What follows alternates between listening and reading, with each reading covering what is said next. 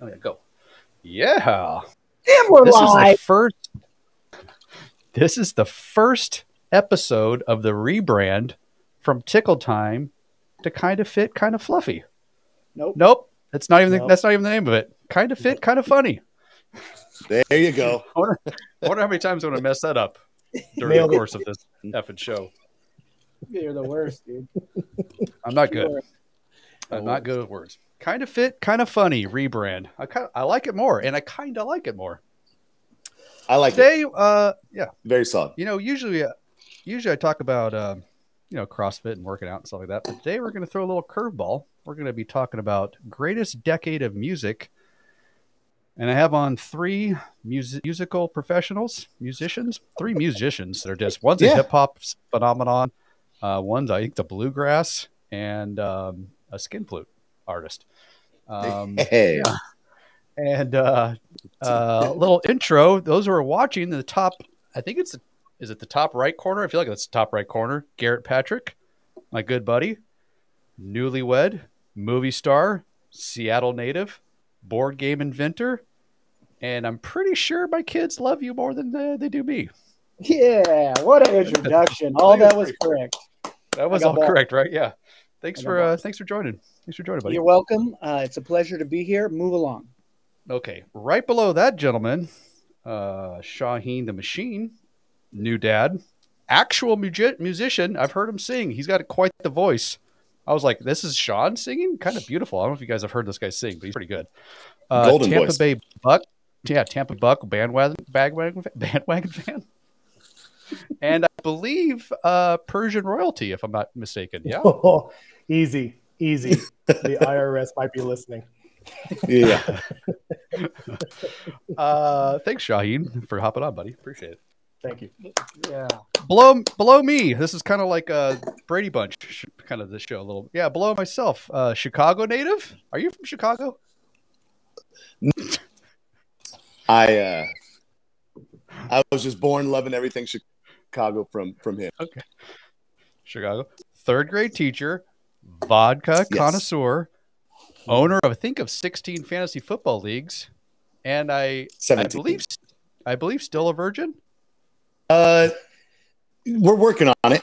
It's yeah, okay good yeah, we're definitely working on it. Yeah. Okay, good.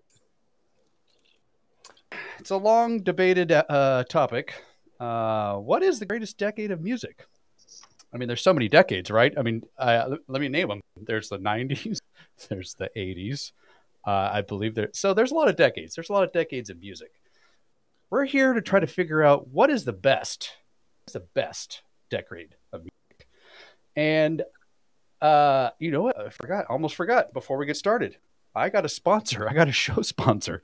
Holy moly, Somebody- guys! I got a show up? sponsor. I got a show sponsor. I almost, I almost threw the pooch.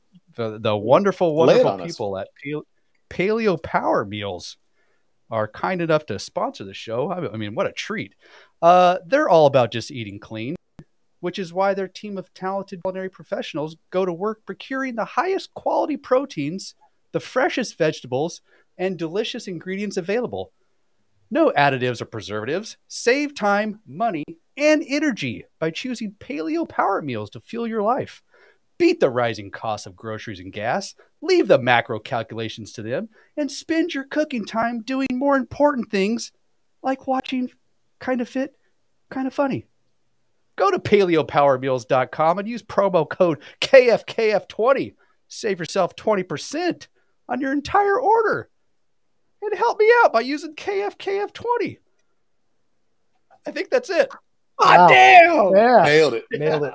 Nailed it. Yeah. You've never read anything that Wow. long. Right? Wow. Is that pretty good? Oh my gosh. What a That read. was- Let's go back to one though. I have some notes. Mhm. Um, Okay. Go ahead. your voice is a problem. Oh, problem. good. Yeah. Is it probably is it a problem? Okay. Well, that was great. I'm, I'm, really uh, proud of you. thank you, sir. I'm one quarter of a white claw deep, so uh, bear with me. Um, White Claw sponsor. I wish. Mm. Holy, holy, holy. Uh, question that I raised to one of my recent guests, and always, I just it's something I'm always so curious about. Why is it that the new kids on the block, but just new kids, new gen, why do they always gravitate towards the new music? because I always feel just because it's new, it's not necessarily better. I know I felt kind of like guilty of this because I was a 80s, 90s kid. I pretty much grew up in the 90s, and I do love me some 90s music. But as I get older, I'm like, I don't know if that's necessarily the best kind of music. I mean, I definitely love a lot of stuff. But what do you think it is about younger generations just automatically like new music? It doesn't really matter what it is. It's new, and I'm going to like it. Ooh, I Uh, would I, I would say social media has a huge part to them getting to kind of know the, the artist on more of a personal level. They get to kind of see what's going on and translate and to want to listen to a little bit more of their stuff and who they recommend. And I mean, with us, you know, the double sided tapes and figured out from there and talked about Mhm, mhm. buddies at recess, but with every social media platform they have, I think uh, I think that kind of plays a part with all the advertisements, all the new three new people that have come out this year and made music. Because I'm I kind of stick to the uh, the so uh, for, for me it doesn't make a lot of sense, but I would assume social media probably plays a huge part in that. Are you a uh, kind of are you a kind of get off my lawn guy, Christian, with uh, this new music scrap? Ooh, I. So my wife and I had a conversation today about what new song. Like, yep, I can get behind it, and I uh, running through the genres, I couldn't think of one. Kind of stuck in my ways with with what I like to listen to, but right, right. uh, get off my lawn would be probably a I like. Yeah, yeah. how's how say you two other gentlemen? I'll go. I think that for the rest of time, I think young people will like young people music and hate old people music, and old people will like old people music and hate young people music. And I think Mhm. it is because when you when we say young people, we're talking about formative years. So right, we're discovering what we we like, and we're hearing what our parents like, that kind of thing, and we know what classics are, and we're kind of you know we, we'll tiptoe in that, but like you're finding your way, and what your friends like sh- help shape you. Um, and I think as we grow older, like we're all we're all too old to be doing this. We, we, this old shouldn't be making podcasts, but we're all probably of an age where it was a long time ago for the kids of today. And it, if they heard our music, they'd be like, "Yeah, it's just not my sound," you know, like that kind of thing.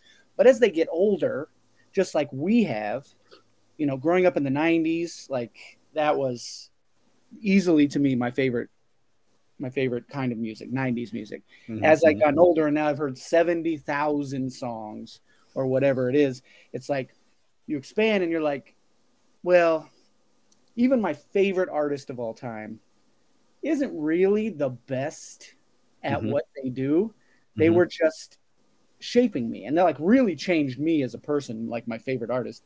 And like as you grow you realize the art form is so much bigger than what just personally affected you. And it's like it's like the artists have gotten better and smarter and the craft has changed. Mhm. so i think it's when you're I, I, would say basically a teenager Mhm. you're learning about yourself and what you like. And that will always be with you. But Mhm.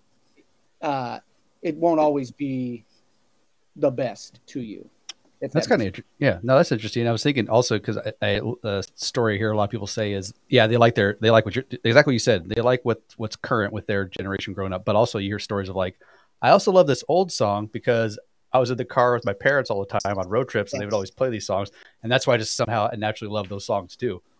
Uh, how say you, Shaheen the Machine? Yeah, I think I think Garrett's right on the right on the money here. I think when you were going through those formative years, you know, what was uh, a, gr- a great question I love to ask is what was the first album you bought with your own money, right?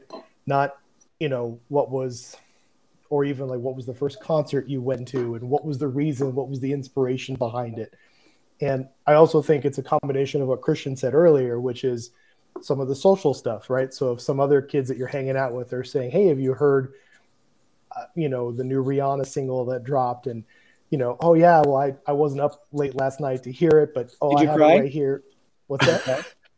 did you cry I mean, these days I cry at everything. I don't know what to tell you, oh, but no, Amen, amen to that, brother.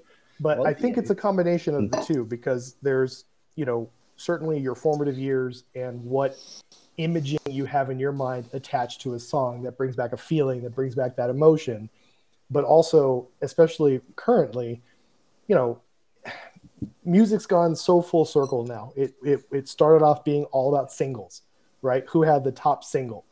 Mhm. And record companies were all about the single. And then it was like, well, wait a minute, we can we can fight for more money to be paid as musicians to do 10 songs on a record. Okay, well, forget buying the, the, the single, buy the whole album.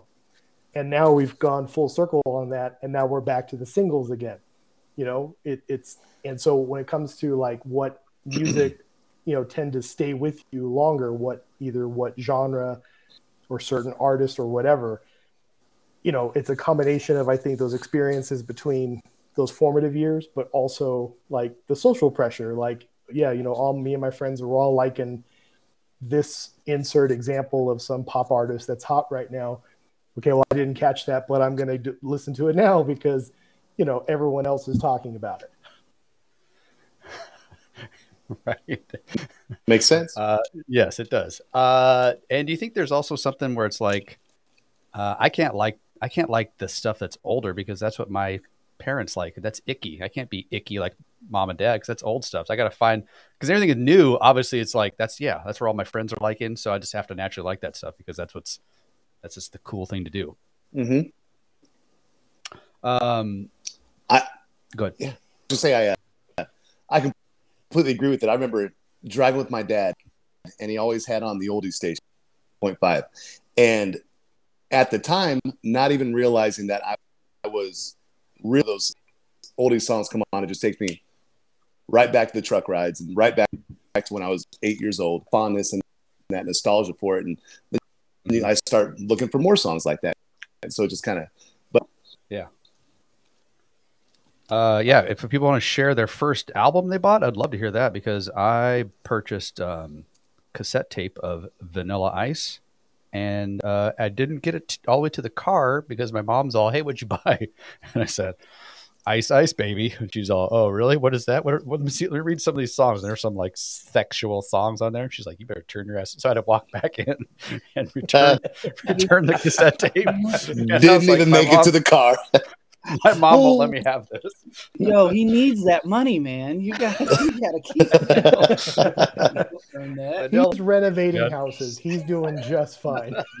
What's Rob his name? Van Van something Van Winkle. Rob, Van Winkle. Winkle. Robin Rob Van Winkle. That's Robin right. Winkle. He's doing very well on HGTV. I know. Gosh dang it! I could. Yeah, I had. I had the. I had the Ice Ice Baby cassette for about thirteen Wow. minutes.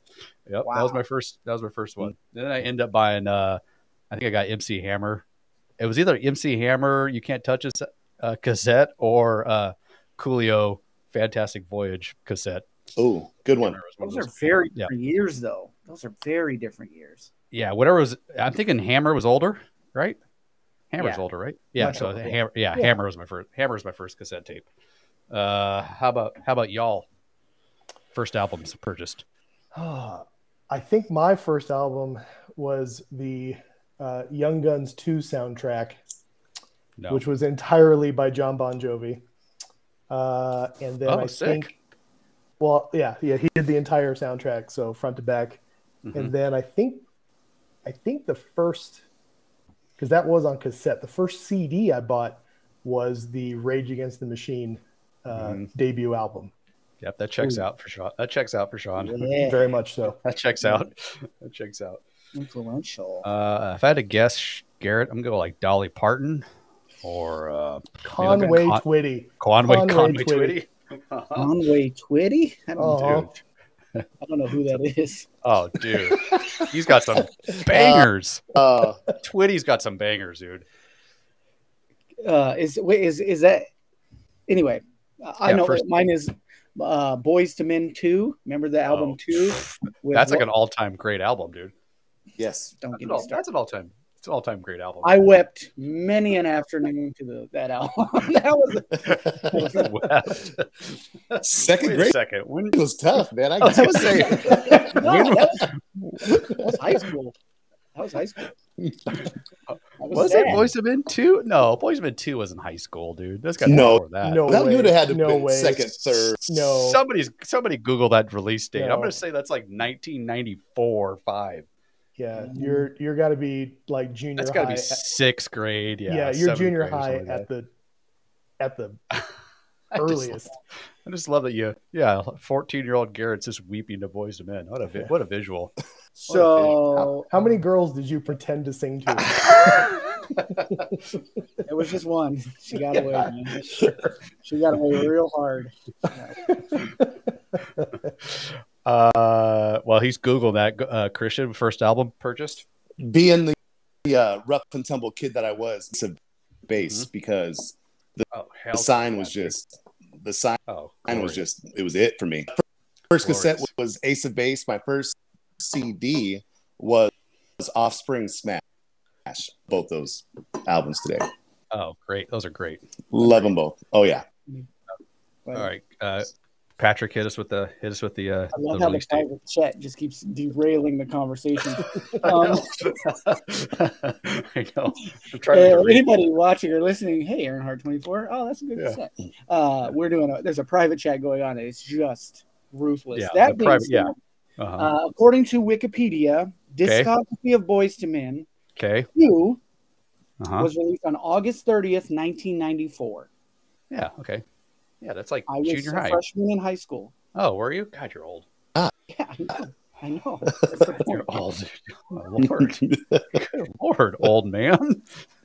Well, yeah, I- yeah. I'm, I'm trying to tell you how old I was. I bought my first compact disc, and it was that. And boy, oh, I Kim got Schroeder. I got Kim Schroeder gotcha. just ruined.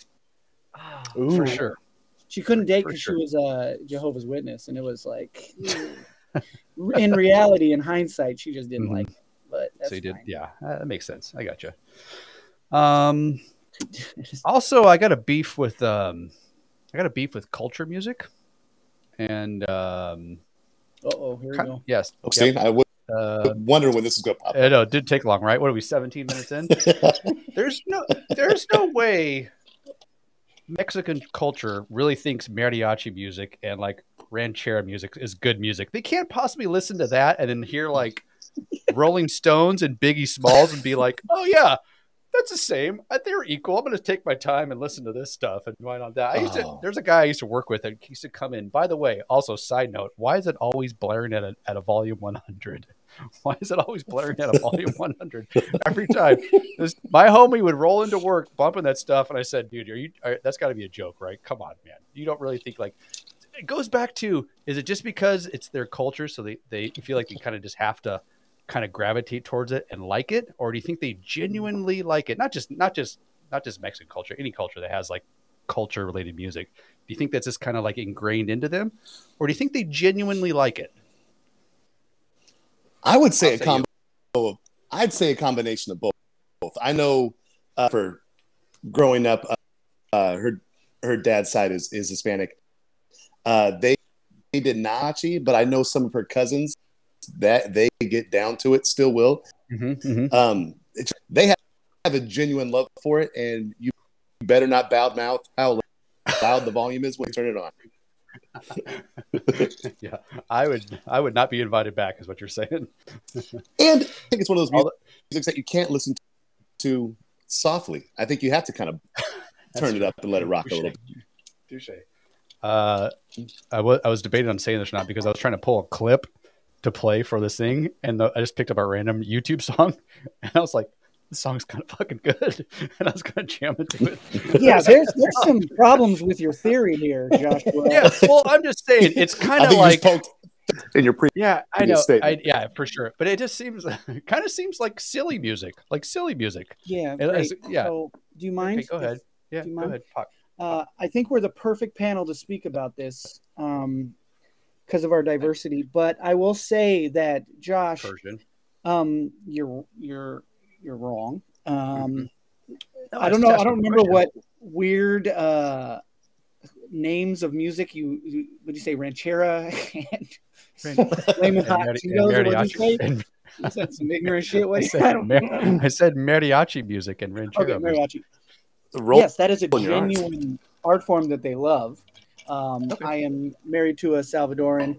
Uh, I have been, I have been doven into Uh-huh. the culture, and it is, it is so much more broad than what you are thinking of, and they play it at different volumes, believe it or not.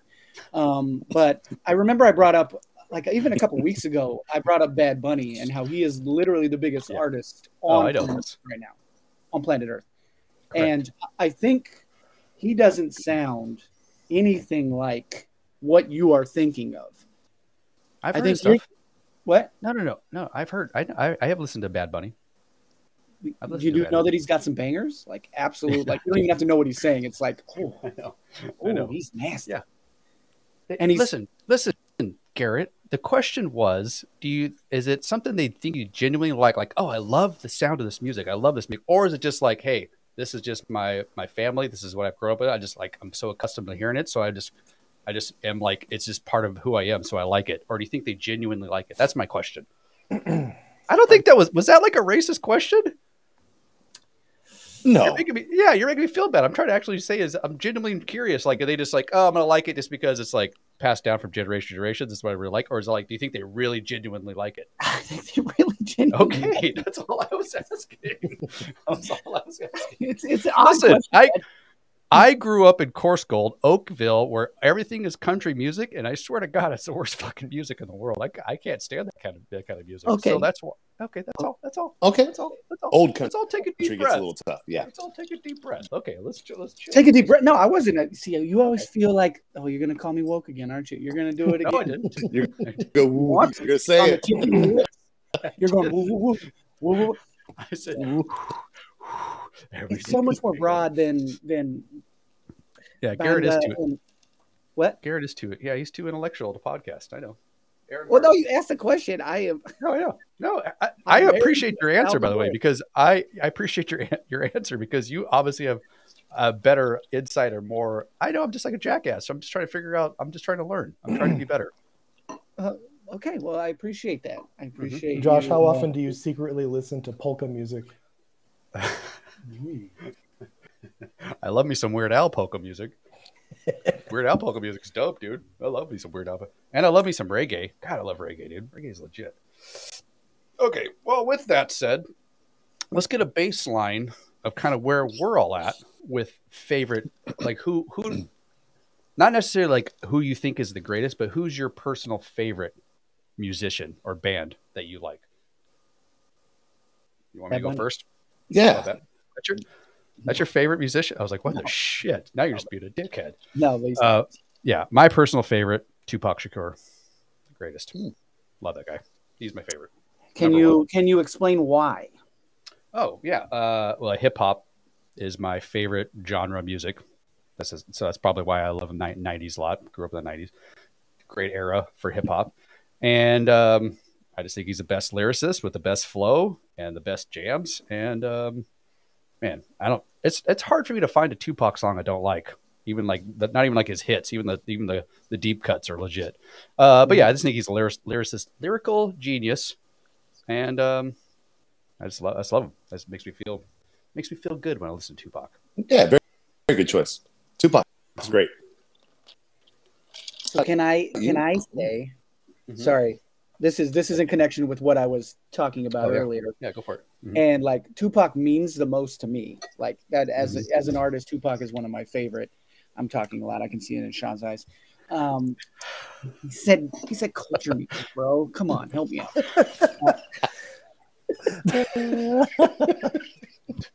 anyway, Damn no, no, I, God damn it.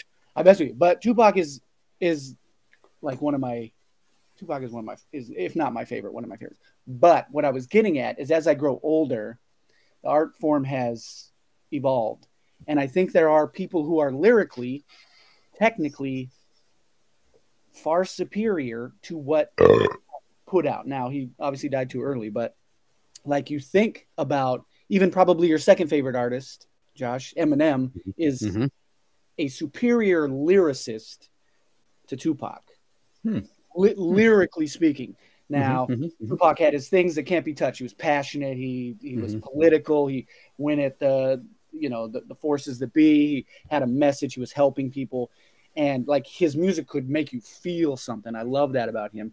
But I Yep. think the art form. There's I mean there's people out there that are just Kendrick, Cole. Like Mhm. there are people who have advanced far past what he did. But he was so early in the art, you know, it had been around for 10. That's fair. years. so fair. that's what I was kind of talking about in why do kids like Mhm. kid music or young people like young people music? And it's like to me, it's because we're like he will always be like one of my favorite artists because of when he touched my life. You know what I mean? So Yep. sorry. So who's your favorite? I don't even know. I think it's I think it's Pac, but I think it's Pac. Oh, sick. Okay. So uh, when I think of like my favorite artist, and Garrett kind of touched a lot on this, you know, like sort of the impact where you were, you know, what you were going through, like at that time of life or whatever. The man, it's hard because I want to give so much credit to like previous artists, you know, like Yeah. like Garrett, you know, maybe wants to say, you know, maybe someone who's a little more current, but also wants to give respect to someone who kind of laid the groundwork for even that artist to even be around. Yeah. And that's super hard because for for me, like my favorite genre is, is just rock music. And I I don't get into the subgenres of all that stuff beyond that. If it's just rock music, it's just rock music. But man, it's really hard to I think one of the most influential bands of my life uh, was influential because I felt like I discovered them uh, for myself. You know, a lot of times you think about like like Christian said earlier about the truck rides with his dad and how that opened up doors to different artists for him. For me, it was by myself. I heard this Rage Against the Machine song, and it was like super impactful, politically powerful, and it was just this this super cool mix of like, you know, these these lyrical hip hop beats over rock music. And I know that that that nu metal genre gets a lot of bad press uh, certainly over the years because people have kind of like shit all over it. But man, for me, that was so impactful at the time, you know. And it for me, every decade has like a favorite artist, but for a lifetime perspective, something that I think will never change for me was the first time I heard their album, uh, the first concert of theirs that I went to, to the next seven that I went to. I mean, I've been to over a hundred different concerts, but those shows were so different um, from a political messaging to a emotional response from the audience, and they would pull these like in, like I went to the tour that had Wu Tang Clan as their opening act, and to have that be your opener to a hard rock show, and then they would do songs together. They would come out and do these like you know two minute diatribe of something political that was super impactful at the time. I have never forgotten what that was like and that is a really hard thing to replace. But for me, I, I can pick a decade and tell you that hey, you know what? For the '70s, man, Led Zeppelin was huge. You know, for the '60s, you know, there's definitely you know some Beatles stuff that I would give a lot of credit to. For the '50s, is Chuck Berry. Chuck Berry for me is the mm-hmm. source of it all. But you know, it, yeah, I would have to say overall, man, nothing can top what the Rage experience was like for me. I like that. That was uh, Teacher Carlson. that was a long Teacher Carlson. that was a long conversation, wasn't it, Aaron Hart? I love that. Uh, Teacher Carlson. Fa- favorite yeah, favorite That band group. uh, list. so like Sean, rock would be my favorite, but uh, a little glam rock, arena rock. The Bon Jovi's, Def Leppard's for me were always my favorite. Just the kind of the energy, how it just always gets me just amped up for whatever whatever I'm trying to do, whether it's just driving to work or whatever. Different than any other music has ever hit me. But favorite art, artist, uh, they're actually Leppard was always my favorite growing up, and then I started started thinking about which which those songs that I can listen to, to over and over and over again. Uh, it was all switched probably about oh gosh, twelve years ago with a band called uh, Wig Wam. Out of found out about them, they were on Eurovision and uh, at, the time had LimeWire, and so was like, ooh, downloaded one of their songs and uh, uh, and that was it. I just went down a rabbit hole of everything they've ever done. They have have the intro song on uh, Peacemaker. Uh, Do you really want to taste it? One of the best show ever. But uh, Wig Wam out of Norway, number one favorite. Wow. Man, Yeah, wigwam. absolutely. Wigwam. I was not expecting a, a wigwam. they uh, That's They, awesome. uh, I love that. they are they are in a good glam rock band. They're they're awesome. Wow. That's I amazing. shook it. I know I know we were all taking pull, bets. buddy. I don't think that was on it. Yeah. No, no, that was like I don't know if those are my top 200. Yeah. Oh yeah, I'm definitely googling. Yeah, I'm definitely googling. Hey, hey Alexa, uh, what the? um, yeah. Fa- so favorites Pac, but I want to know who you guys think is the who you think is actually the greatest. If you had to say like this is the, this this is this band, this musician is he's the number one. They're number one. And my who I think owns that title is Queen. Love me some Queen. Ooh. Freddie Mercury, voice of an angel, voice of an angel. Freddie Mercury. Good answer. Uh, I think he might be. I mean, in my opinion, I think he might be the best vocalist, maybe ever. He's definitely up there.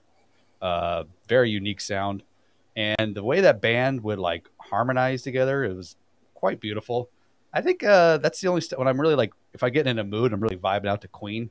It's one of the few bands that really gives me like the chills. I'm like, I almost get kind of emotional sometimes listening to their music. Um, and so uh, yeah, I think they're just like they're and their I think their lyrics are great, the message and like the it's a very powerful, definitely to me like over it's overwhelming sometimes like how uh, passionate they sound, or especially Freddie Mercury how he comes through um, when he's singing. So if I had to give the title as the although Pac is my favorite, I think the greatest is Queen. How say y'all? Well, the great, the greatest vocalist. You're, but you're saying the whole, the whole, bit- the No, yeah, as I a do- whole. I'm thinking. I'm thinking the band. If I if I had to say like this is the this is the number one greatest musician band, I would say I would give that title to, to Queen for like you know a lot of reasons. Everything they represent, uh, you know, even the I mean their songs are amazing. Um, kind of the, the chances they took, kind of out, uh, you know, outside of the box. Uh, you know, like Bohemian Rhapsody was what the heck. You guys, I'm sure you guys saw the movie. Um, but um, yeah, I just think everything. If I had to give the title to somebody, it'd be it'd be Queen. How say y'all? Now, you stole uh, you stole my answer. Queen is is my to kind of change how how rock was viewed and the kind of like you said the chances they took with with just ideas into their music. And one thing I love is there's there was so many times that I'd hear it sounded completely different than anything they'd done, and so they had such a awesome range from as you know as hard as you want some rock to go, and they were everywhere in between. So I would say uh, with how special was, uh, but just the band in general and just how it can kind of you can be in almost any there's a Queen song for kind of how you're feeling, Mhm. and so yeah, Mhm. Queen is and love and rock the way that I do. yeah. So I'm gonna nice. I'm gonna dissent a little bit. It's hard to really argue with Queen. Certainly musically, you know, I mean, super talented. You know, that's not up for debate. But I think for longevity and creativity, I mean, I'm not saying that for me they're necessarily my favorite band, but I mean it's hard to argue the overarching success of the Beatles from Mhm. the True. whole length of time, uh, the different genres they covered. You know, Mhm. Queen was Queen was a blast. I mean, super fun to listen to. You know, you can find a Queen song for whatever mood you're in. Did you say Um, longevity? Yeah, La- lat- latitudity. Let me let me get let me Google that. longitudinally, You mean longe- longevity? longevity, Yeah. longitudity, No, I like I like Sean's version. liberty, bibberty. Anyway, I like Sean's version. I like Sean's version. Liberty, Thank you. liberty. Continue. um,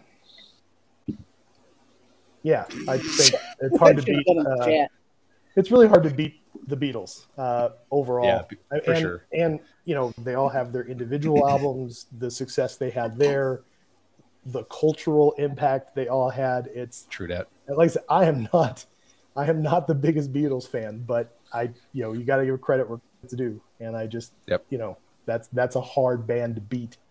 hmm For sure. That's a great answer. Did you know they put out all of their albums within an eight-year span? Not surprised. They, I mean, how I didn't You, I didn't know that. I didn't know that, but yeah, I'm not surprised. and it was all before they were thirty. Like, the, I mean, it's you say so. You Yeah. say longevity, but like that's not even it. It's the just sheer mass mm-hmm. of the quality they put out. Mm-hmm. They got some bangers. Yeah, mass like a ship. Yep. Mm-hmm. So so it's, They got some it's bangers. hard to argue that. But if you're doing if you're doing personal, like for me, it's Fleetwood Mac. Mhm. Personally, Great, like, great like, band. nothing. I could hear Dreams for the three thousandth time and still Mm-hmm. be like touched by it. And their range as well, from you know Break the Chain to Landslide, is like is the same thing. So like Stevie Nicks is for me uh, up there with uh, Queen and whatnot, but Mhm. I can't argue with either of those, Queen or the Beatles. Just Pretty, pretty solid. have And you heard Fleetwood of Mac O Town? Have I? Isn't that "Baby When the Lights Go Out"? Baby when the lights go out. Five. That's five, I actually saw Hashtag. I saw uh, O Town in concert a couple years ago. They're missing two, missing two Wait. Fremont Street in Vegas. Kind of just accidentally walked into the concert. Aaron Carter was the opener, and then O Town just brought the house down. Man, it was great. Man, how much money? How much money did you throw in the hat they had in the front of the? yeah. It was a QR code. Oh man. That's smart. That is marketing if I ever heard of it. Venmo. Venmo. Uh, Oh, one they- last question. though- Oh, good. One last Oh, question, saying and then we'll uh, we'll break down we'll break down the decades. Um, I want to know if you guys have a uh, this could be like a, this could be like a two for like it could be you could either say like your your favorite or whatever you think is the best uh, album ever. Uh, I looked at the Rolling Stones top 500, and I'll just tell you. So they, they broke down 500 of the top albums, and here's their top 10, just for some uh, perspective or some uh, some from as you guys ponder your answer. Uh, number 10, Lauryn Hill, The Miseducation of Lauryn Hill. Great album, by the way. Love that album.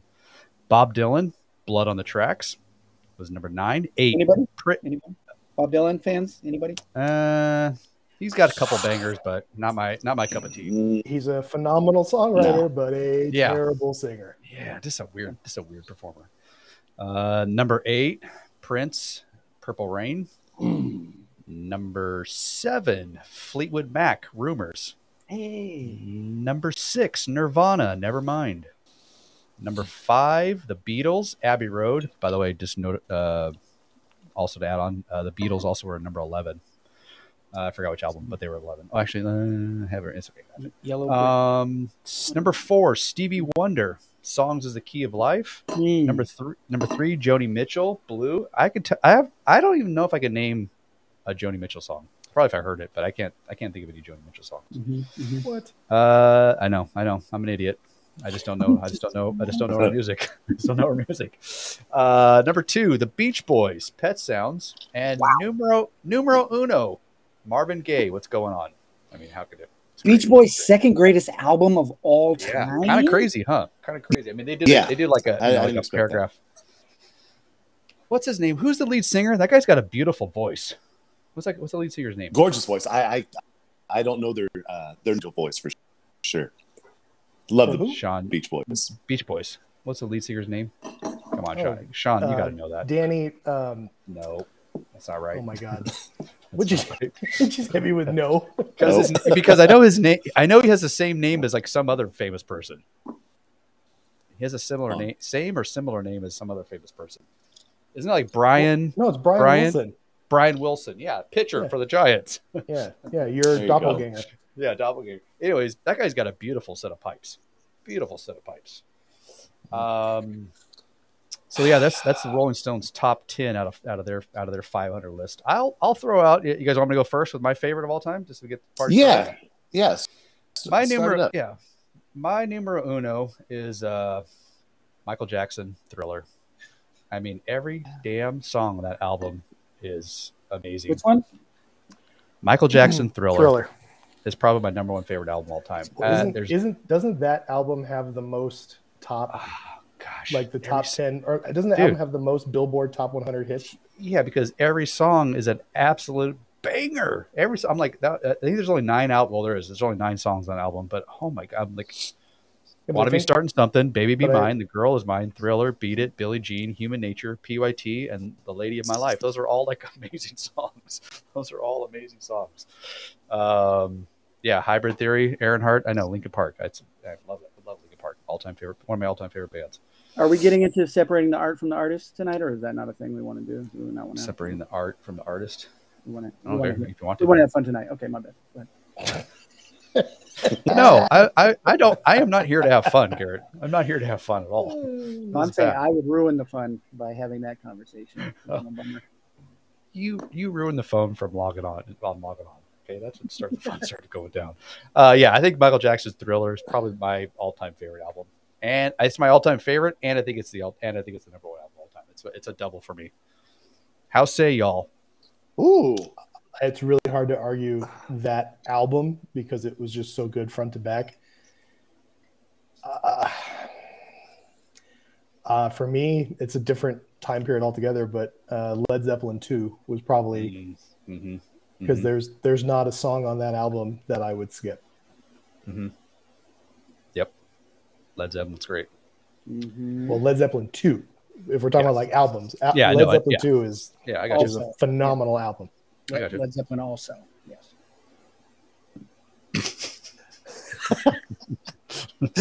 uh, Josh, you you, uh, you stole my answer, buddy, because I was going to. The second one that came to mind was uh, Fleetwood Mac Rumors, because just, Mhm.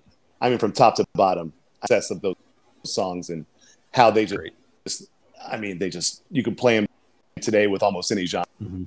People will be very happy you turned it on. Uh, personal favorites come to mind. Probably Guns N' Roses' "Appetite for Destruction." Uh, listen to that a ton, and then Romania would be my probably two favorite. Mm. Hard to distinguish between those two. It's just hard to pick. What was the second one? Pyromania from uh, Def Leppard. Def Leppard. Mm.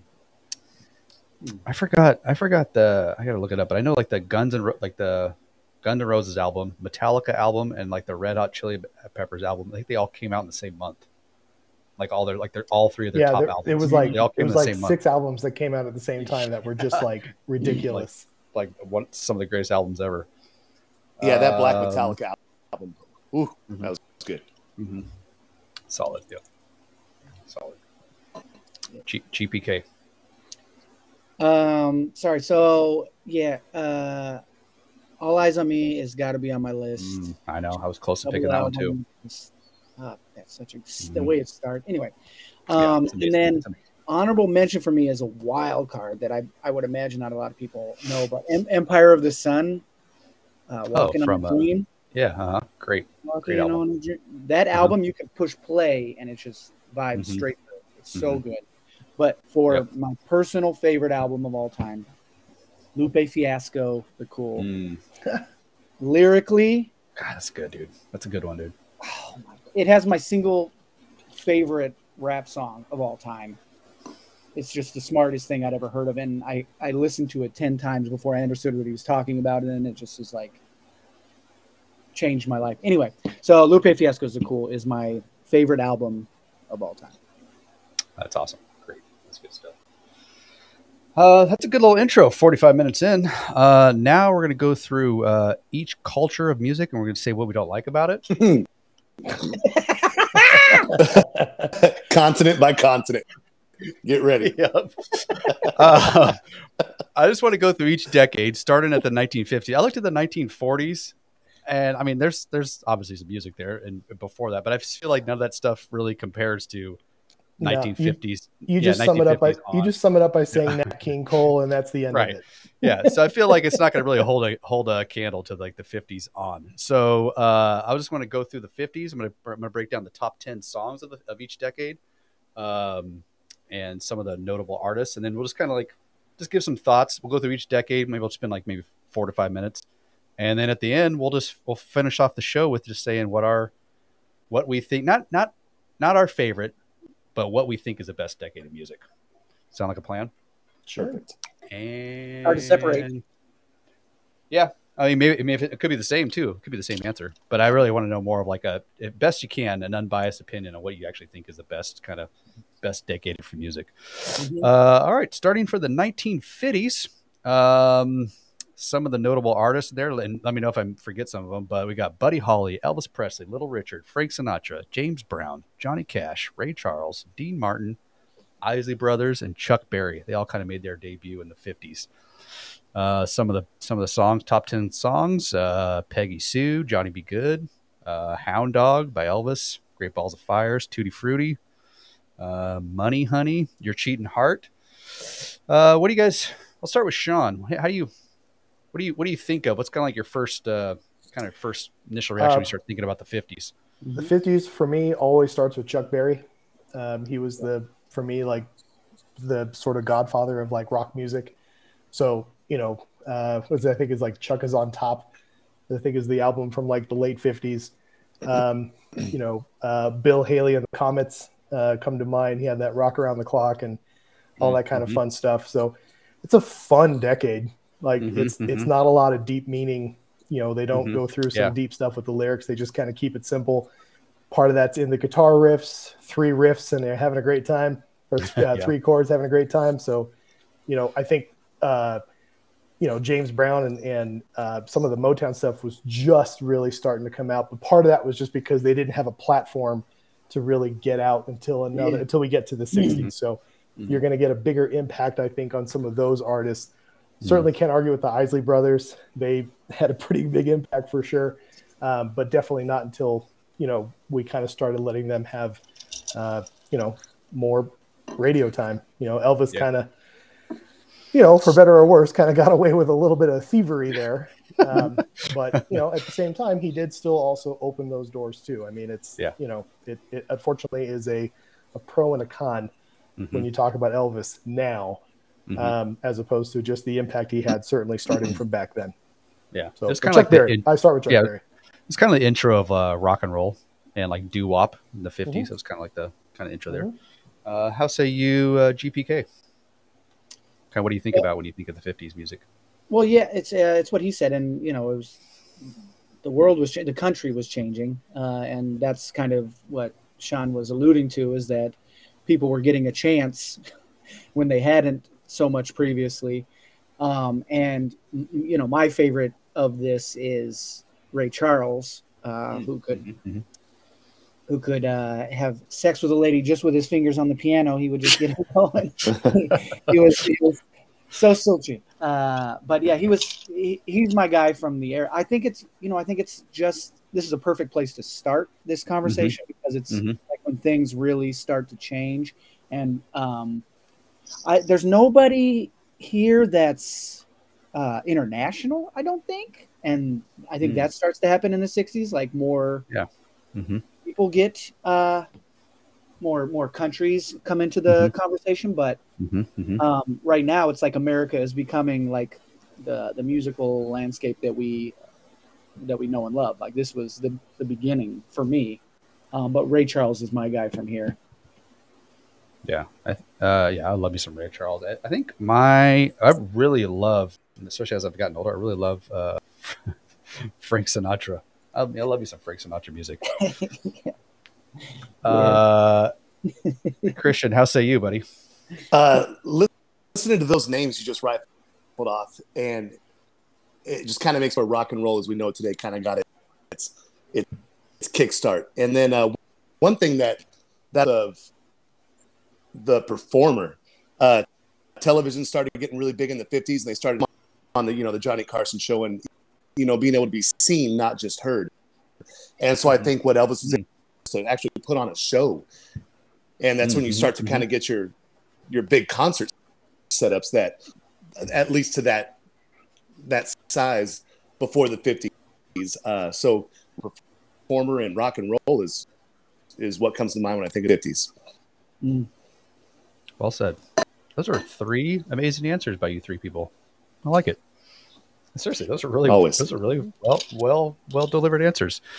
Uh, skipping ahead a generation to uh, generation, a decade to um 1960s. So we got the breakout of the Beatles, Beach Boys, Rolling Stones. It's a it's a strong list. It's a strong list, fellas. Aretha Franklin, Bob Dylan, Temptations, The Who. I mean, good God, Marvin Gaye, Jimi Hendrix, Neil Diamond, Supremes, Led Zeppelin.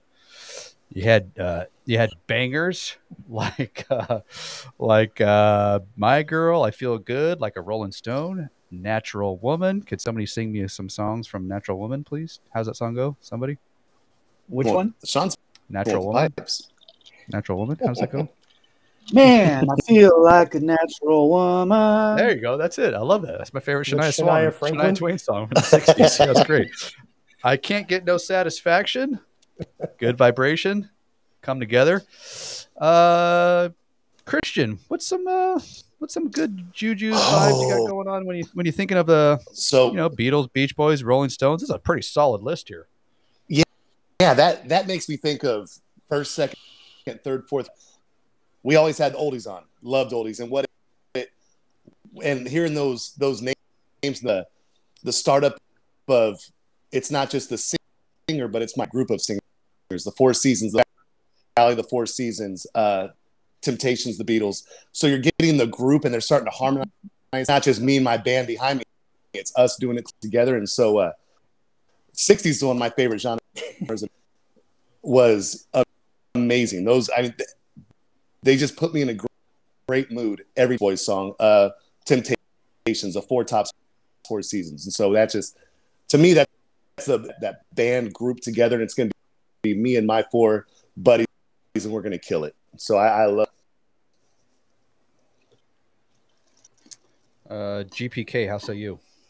We're gonna raise that money. We're gonna get. We're gonna get him in here. Be a normal podcast. Wait, did I leave did I leave off Jimi Hendrix? I feel like I said that. no, he's Did I on. He's Jimi on here. Uh, Maybe you skipped it, but he's listed. Oh yeah, yeah. Led Zeppelin, Supreme, Still Dying. Yeah, Jimi Hendrix, Marvin That's a Gaye. good catch because so for me, I mean this. If we're talking about greatest decade, without just as I read this, it's like who could It's pretty- beat these? Yeah, it has the number one amazing. album, Marvin Gaye. It has right. someone in here, Led Zeppelin, right? Someone said Led Zeppelin was the number one album for them. Yep, yep, yep. Um, the Beatles, Beatles is very strong. like you could strong ask, you ask musicians, and Beatles is the is the only answer for the greatest sure. band of all time. for sure. And And, also also- to add too, I mean, I know I said Elvis came out in the '50s, but Elvis had some bangers in the '60s, obviously Yeah. too. Well, that's the thing we got to kind of Yeah, yeah, when we go through these decades is that not Mhm. everybody's most of these people aren't just one decade people but Oh, anyway for like sure. Yeah, yeah. this list fucking hendrix It's pretty. It's pretty look amazing. so and so what i left out when i was talking about like when you're young and being affected like neil diamond was my mom's dude I Ooh, hated Neil. my, i hated him as a kid but now that i listen it's like it feels like home like he is so talented this this just reading it hmm Aretha? Oh my God, Aretha, the queen. strong. This Pretty is, I mean, I don't know how we top this. Moving on. I mean, we'll, we'll get into it, but the 2000s are fucked. Yeah. Oh yeah. Can we cuss on here? Can we cuss? Oh no, do not cuss, please. I did not say what you think. Anyway, so that, I mean, just like this is a daunting task for any other decade. I'll tell you that. Oh yeah, for sure, for sure. Um, also, some other cliff notes. This is the kind of the decade where Motown got started. Some R and B, psychedelic rock, hard rock, surf rock, and uh, acapella. Was acapella big in the '60s? I guess. Yeah, apparently it is. Well, pro- it's probably part of Motown, right? I mean, Oh yeah, I guess that makes sense. the fact yeah. that we have Motown, yeah, that makes sense. there's nothing like Motown. There's no other what's region. I mean, you know. Anyway, go ahead. Sorry. What's that? Uh, what's that acapella group that's popular like currently? Okay, cool. No, no idea. Come on. There's. I I'm think glad you like Christmas them. I don't- songs. I no, I didn't say I like them. I just said they're popular. Talking popular. about the movie? No, there's an acapella group that's really popular right now. They're kind of hip to dip. They harmonize. There's no. There's no musical instruments. They're just Could be singing. us. and make- No. God dang. Yeah. We need to just bring Aaron on because Yeah, he should just come on. right now. And he's Otis Redding. Good job. Good job from Otis Redding. by the way. Otis, I- Otis yeah. Yeah, solid dude. Solid, solid. Uh, Shaheen, break down break down the '60s for me, buddy. Well, I, I just have a question. Can you spell acapella for me? Oh Oh, yeah, because I have it written. I have it written right here. You can't spell notable. but if I didn't look at it, uh, no, probably not. Probably right. not. I there's Um, an R in there. you know, uh, the, the 60s um, is really sort of kind of where every like different kind of music really kind of started their their path, right? Like some of the some of these artists at this time, you know, uh, Jimi Hendrix, you know, and his kind of guitar playing and like the strength of his rhythm section, like the drummer and the bass player for the Jimi Hendrix experience like really set the groundwork for a lot of those type of bands later on. Uh, was it Sergeant Pepper, right? The Sergeant Pepper album uh, for the Beatles, which was a huge psychedelic thing. Um, God, Miles Davis had a huge album, uh, and yeah, like you start talking about Miles Davis, Otis Redding, uh, Dusty Springfield. Like there are some there are some phenomenal names uh, and albums that came out at this time. So, you know, When did vinyl come out? Huh? When did vinyl come out? Vinyl was out back in the fifties. fifties. Okay. Oh yeah, yeah. I mean, you it was different. That's when you got like the singles. Oh yeah, yeah. yeah. You know, you didn't you didn't start get the full albums uh, until like yeah, like you get to the '60s and the, the '70s. What are the small records called? Are like thirty twos or something like that, or Uh, forty fours, fifty fives? I don't know, something like I that. think it's a 45. Forty five. Oh, I think it's, I 45. think I might I might have that backwards, but Uh, yeah. Well, I mean, don't don't look for me for answers. Um, but anyway, Um, but I yeah, yeah. the '60s is I think you can make an argument that the bands that are that are the best albums in the, that decade were also sort of like groundwork for Mm-hmm. like the little genres that started kind of rifling off from there. Hmm hmm You know, Oh, then plus if you think about the Rolling Stones that are still like just bringing down the house today, started in the Yeah. '60s, and they're still like just an amazing band. crazy. But I'm thinking Yeah. like when I say like, w- did vinyl come, happen now? It, it seems like before this, you know, without being a historian, like before this, it was like what played on the radio was what you got, right? Everyone's Yeah. crowding on the radio and listening. And when Right. vinyl happens, you can go buy and figure out what you like and like kind of expand your horizon. Like, are we learning right now? I think we're learning. That's We're becoming cool. we're becoming better. Yes, sir. hmm I, We're I don't know becoming we're, we're becoming better. Oh yeah, but it makes sense. I'm gonna. It's my truth now. Uh, bump ahead another decade to, to the 70s. Uh, this is kind of the introduction of disco, progressive rock, funk, punk rock, soul music. Mhm. Uh, some notable artists. We got Jackson Five and Michael Jackson, Grateful Dead, Elton John, Blondie, love Blondie, Black Sabbath. They're pretty good. The Clash, never heard of them.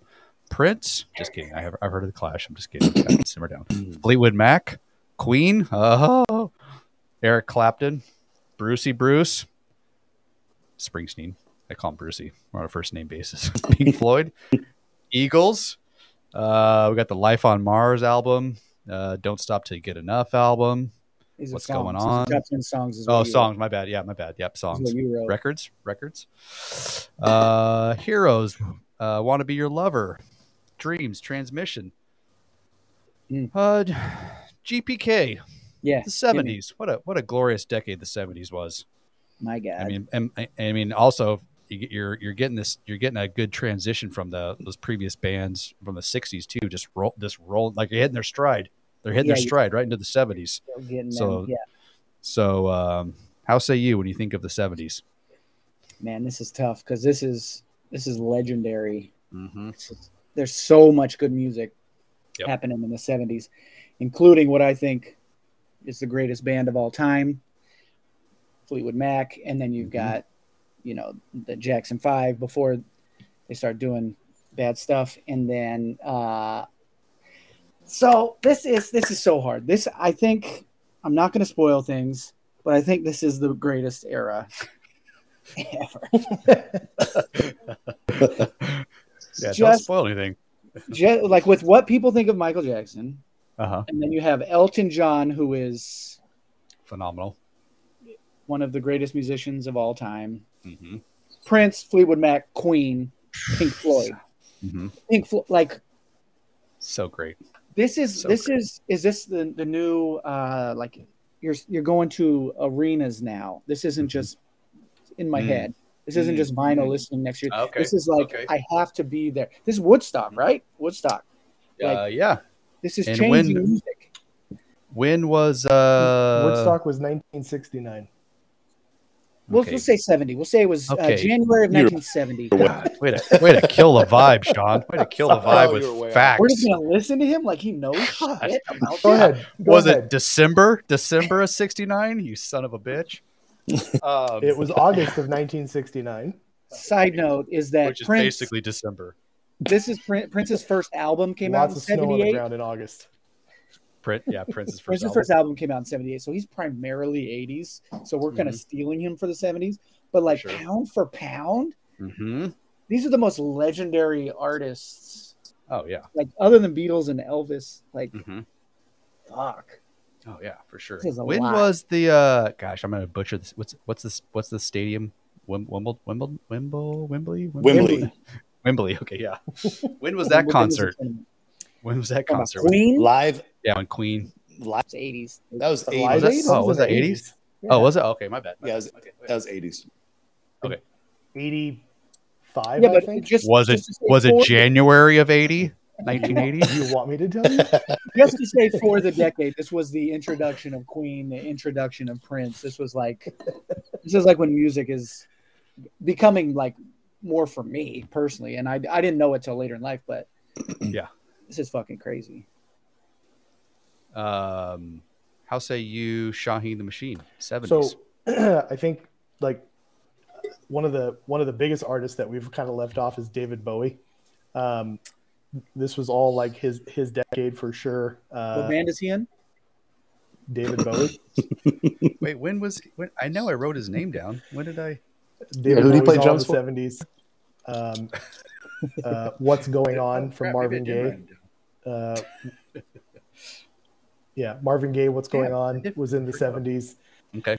uh, Black Sabbath was the early 70s, but you know, I think with each of these, like especially if you look at certain albums, you can see where they springboarded some of the music that started to come out in the 80s. Like Blondie is late 70s, right? And so you can see how that type of music for for Blondie and just that transition to what became more popular, you know, like as as like the music changed. Um, the Who had their biggest album in the 70s. Uh, Born to Run from Bruce Springsteen was in the 70s. Like to Garrett's point, like there's some, you know, there's heavy hitters. You know, this is also sort of the the the, the gift of being able to look back on a decade and like kind of pick these albums out too. Like we can do this. Net, we can we'll be able to do this each decade, but it's hard to argue like the impact on some of these um, that some of these albums had on their genres going forward.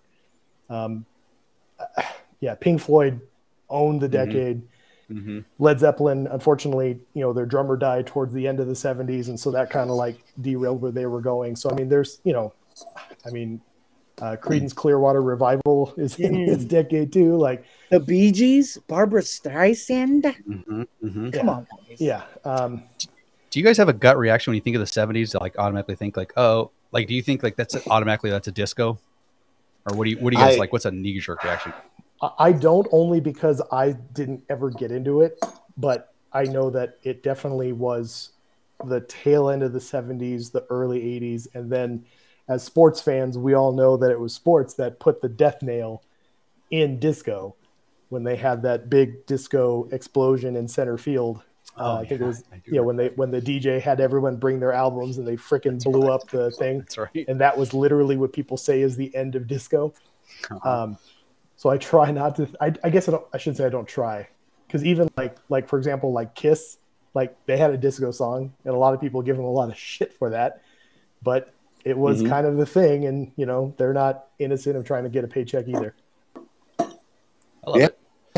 Uh, yeah, we touched. I think we touched on the Eagles. We, I know we talked about them. Uh, if I didn't say them, yeah, they're definitely Eagles are in the '70s. Uh, fun Uh, fact. Fun fact about the Eagles. Uh, I lost a bet pretty badly to Christian uh, in Oh, discussing. yes. Uh, in discussing uh, who made more money from the Eagles after their Ah. Eagles time was over, uh, Joe Walsh or Don Henley.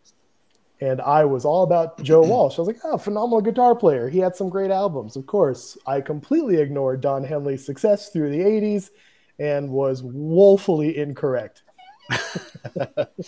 You, I thought with the amount of confidence, you would have thought he was an accountant for both of them. He, Yep. I, he had, he had, he was poop. Joe Walsh was the moneymaker after they split up, and no, it was, it wasn't even close. Close. The There amount of monetary times- success. There are a few times I'm ever that wrong, and I was way, way wrong on that one. But you're your confidence had me shook. I, I didn't want Yeah. to check your vote. Um, Yeah. one uh, one thing for me, Josh, kind of gets to your point, and for I mean, uh, up until probably past high school, when I thought seventies, disco, and I was never a big disco fan. I, there was some, you know, pick and choose, you know, a couple songs here and there. It was probably right around the time Napster, LimeWire started coming out, where I could start downloading some more songs, Austin, and start getting a little more into Queen, and that's when I really started finding out that, that that's the I was loving, and that, that that's kind of stuck with me because that kind of transitioned into the kind of rock I like, you know, today. And the start of that was uh, was in the '70s with those the boggles, kind of just that sound is uh, it's always been special to me. So, I, yeah, it's not just disco. And we used to have these conversations on what's the greatest decade, you know, kind of with, with buddies and toss away for me. And then I really started digging into it, going, God, I was way off. So, uh, it stands out to me now is just how much great rock came out, out of the Yeah. 70s.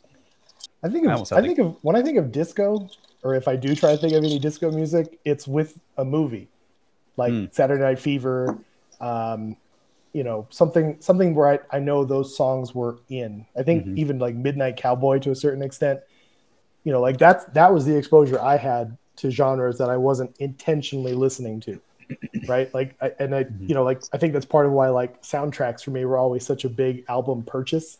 Like I love the Top Gun album just Best because it had so many cool different artists and different musicians and you know so like i think about like some of these even even these genres as these decades and i'm like man there's some there's some movies that really kind of drove some of that exposure too and i'm curious about like some of that if that's something you guys ever had you know where it's like i never heard that song until i saw it in a movie Oh, for sure. Oh, for sure. Mm. Yeah. I, I almost have almost a very similar story of uh, Christian. I didn't hear a lot of the stuff until I was much older because if I, I'm like. My mom only pretty much listens to country music. I always heard country music. And my dad was just big on uh, ZZ Top and Jimi Hendrix. Like that's all my dad, my dad would listen to that all the time. That, and so yeah and so um so that is what i got a heavy dose of and also then just what i started liking you know like 90s 90s rap and hip-hop stuff so it wasn't until i was probably like natural mid progression mid yeah mid 20s late 20s when i started listening like in a deeper dive into um you know like this other like 60s 70s and stuff like that started listening to yeah like same thing like Napster limewire i can actually Destroyed my like, started computer. hearing little, computers. Yeah. so many viruses so many Ruined viruses. um, all right, we'll we'll go ahead uh, time jump up to the '80s. I mean, pretty solid decade. Pretty pretty solid decade. We got Whitney Houston. We got N.W.A. Kind of the kind of the introduction of some hip hop. Public Enemy, Madonna, The Cure, The Police, U2, Toto, Rick James, bit, Cyndi Lauper, REM, Guns N' Roses, Van Halen, Metallica, Red Hot Chili Pepper. I mean, that's a that's a solid dose of some rock and roll right there. i would never Uh, think rem and 80s in the same sentence though yeah, yeah. that that that caught me off guard Yeah. uh, again, this is when they all kind of like debuted, you know. Um, Mhm. Songs, top songs: Purple Rain, Blue Monday, Beat It, I Want to Dance with Somebody, Straight Out Compton, Fight the Power, Express Yourself. Um, who, did, who have I not started with yet? I think uh, Christian.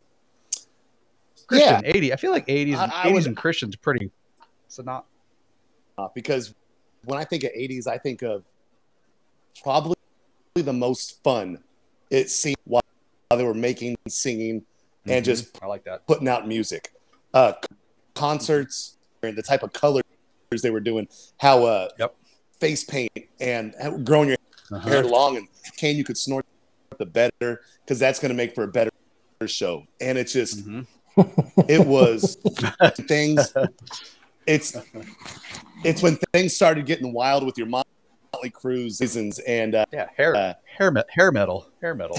hair metal, and you know, and that's when when I think of concerts, I immediately go back to like when I when I see a a bomb flying over the crowd, you know, and uh, living on a prayer, and you're just like, yes, Mhm. like that. Mm-hmm. That just everyone, um, and people were singing. It wasn't slow. It was every song with Whitney Houston Houston to Bon Jovi to Motley Crue to, to all these bands.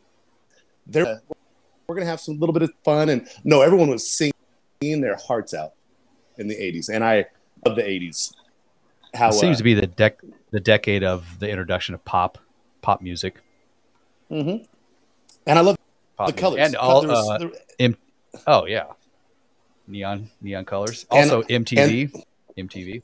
I was gonna say the music videos. So people started getting real creative how they were dressed and the kind of the kind of the image that they wanted to portray. Uh, really took over. In the,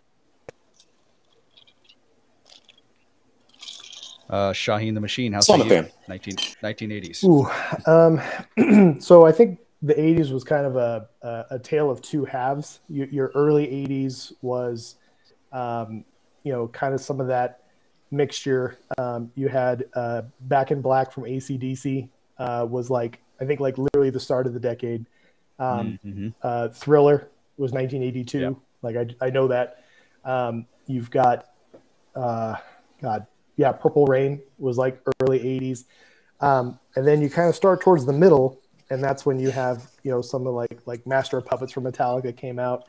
Um, but I think you know other stuff. Oh, uh, the Joshua Tree for U2 which is a huge, Mhm. huge album. Um, Peter Gabriel, uh, Dire Straits.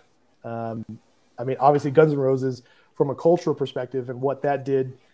You know, you had like the Motley Crues and the Poisons and um, you know um, Warrant, you know Cherry Pie, those kinds of things. You had all that stuff certainly going on, but yeah, then you have like what NWA in the late '80s.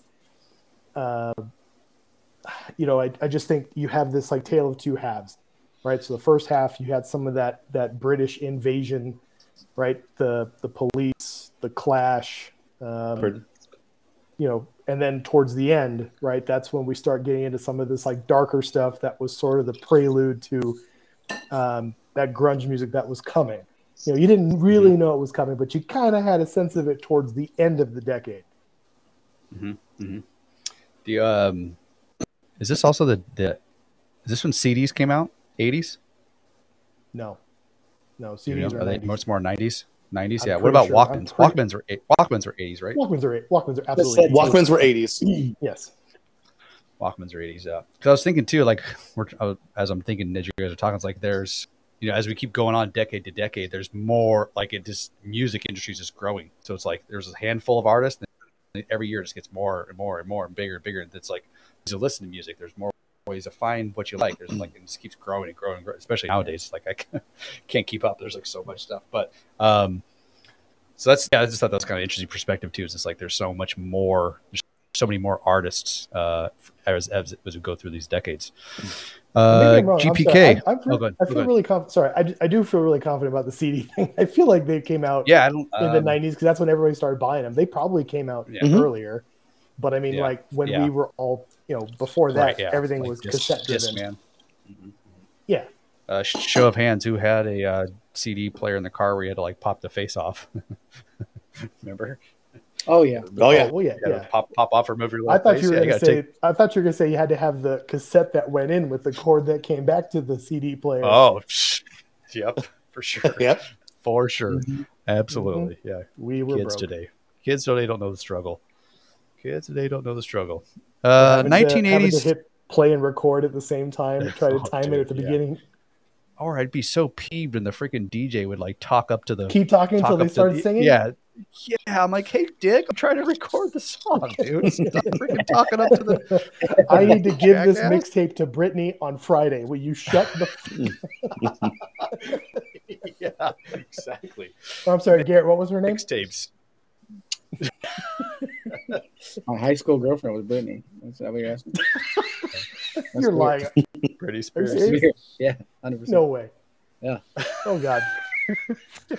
Uh, newsflash: They're all named Brittany at that age. Good lord, everybody's named, every girl's name's Brittany. Yeah. Uh, ni- our, real 1980 estate, our real estate agent here is also named Brittany. See, was she about? She about late thirties, early forties? Yep. Shocking. Uh, Garrett Patrick, how do you feel about the '80s? What's some uh, what's some vibes you get off of when you think about the 1980s? let me start by saying it's upsetting that Toto's on here. Who'd I forget? Toto's on here. Who'd I forget? And you know who's not? Is Tears for Fears, Hall and Oates, Oh shit. or Beastie Boys. And so what that leads me to is Mm. like this Wait, no, Beastie Boys is on there. Beastie Boys. Oh no, Beastie Boys on the '90s. I have them. I have them for '90s. Beastie Were they Boys, '80s? Beastie Boys are 90s. I don't. Beastie Boys check. are Beastie 80s. Boys. I think you're They right. came out in you the are 80s. Right. I think you They are came right. out in the 80s. Boys debut. Yeah. they're 19, 1979. Okay. 79? Dec- December. December of '79. so they were 80. But so but, but my point is, oh yeah, we got you got to post uh, Aaron's hot take there because it is it is legit. Shaheen po- Mhm. pointed that out. hmm Yeah, for Yep. sure. Well, True I mean, we're getting it like the 2000s got to have a ton of. We'll get, we can talk ton, about that yeah. on a different podcast. But Yeah. my take from the 80s is that with those those omissions, with Hall and Oates and Tears for Fears, which is very upsetting for me. Mhm. Um, My bad. the 70s had some some like some protest songs right? What's going on and whatnot. Like they're talking mhm, about mhm, like hey what are we doing? There's there's things obviously with that era. But 80s are when artists start to take their platform and really be like you know what? Fuck this. We're doing uh um uh fuck the police uh straight out of compton fight the power. Like they're like hmm we are taking this and we are you can't stop us anymore you can't uh adult uh no language what was the what's the disclaimer called on the, Oh, the Parental parental advisory. Parental advisory? that's Yeah. when that Mhm. started because artists were like you know what Oh, touche. you can't fucking tell me what to say anymore and like we're gonna say something people are dying uh so i it obviously started in the 70s with anti-vietnam stuff but Mhm. Uh the 80s are where artists really started to speak their mind i think on like maybe on the radio and get more Mhm, mhm. more press for what they were doing for what i see so yeah it's a good era take. Yeah. Yeah, it is. I would say too to Garrett's point on that because like it, you know certainly in the mid to late '60s, you know you had the students that were murdered by the National Guard on a university Mm. at a protest that turned into uh, a Neil Young, or is it? Well, I know it's Neil Young. I don't know if it's like the whole like little foursome that they were had, but in any case, like yeah, you had albums that had those protest songs. You started transitioning to singles that would have those protest songs, but more specific, right? Like in the late 60s into the early 70s was more kind of government oriented. And then you start getting into, which is where I think even some of that hip hop stuff started to come into play because they were telling the stories of what they were experiencing lyrically. And so those songs represented what those experiences were like, you know, and that's where like even like the early 80s British invasion stuff was stuff that they were having to deal with in their own v- view. But then the tail end of the 80s, when we start getting this hip hop stuff coming in and this like homegrown sort of anger, angst, you know, stuff that was going on, and they could tell a story that was was very was very unfortunate to sort of discover because I don't think people really knew that was happening until those artists started kind of becoming more and more popular. And yeah, then the, you know the radio stations being able to maybe have a little more freedom to take a risk to play some of those songs because they, you know, I think those songs and those artists existed earlier, but we just never got a chance to hear that because they weren't given the same. do you think uh, mtv platform. do you think mtv affected that like when 100%. fight for your right to party becomes 100%. so popular and it's like tell your parents to eat shit it's like well okay this is a popular song we got to play it because we want people to listen like well, that's Mhm. and, and and we've seen that with the outcome of social pressure, right? So like they were pressured to play these songs and play these music videos that maybe they otherwise wouldn't do Yeah. because they were so overwhelmingly popular and requested.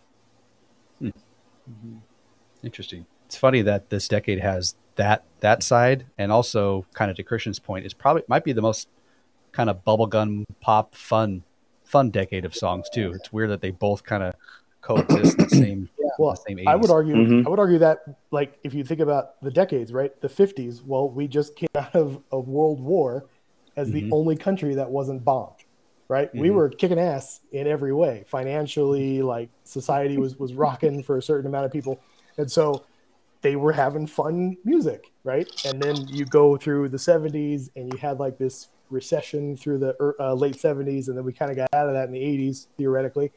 And so they were having a great time, right? Mhm, mhm. Doing cocaine off strippers' butts. Let's Yeah. do it. Yeah, seventies was a lot more like peace and love. Well, isn't isn't eighties to wasn't like kind of when AIDS was kind of like a big that was eighties, right? Eighties was a, Yeah, that's AIDS. AIDS. In the 80s, you're yeah, asking? AIDS. Yeah, I mean, yeah. It's been What's a the problem?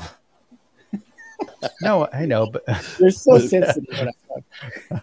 no that you're, you know you're right. That was that was when it was. I was trying to make a I was trying to make a point about seventies being kind of like a fun, loving, everyone like love everyone, Oh, everyone's yeah, got a yeah. bone in everybody, and then Yeah. that got dialed back quite a bit because of like Yeah. I can't. Sean's laughing because of it. Well, I said AIDS, and you guys all look like I said like a foreign language or something. I was like, I was trying to. You didn't give me a chance to finish my thought. You sons of You know what? You know what bubblegum pop makes me think of?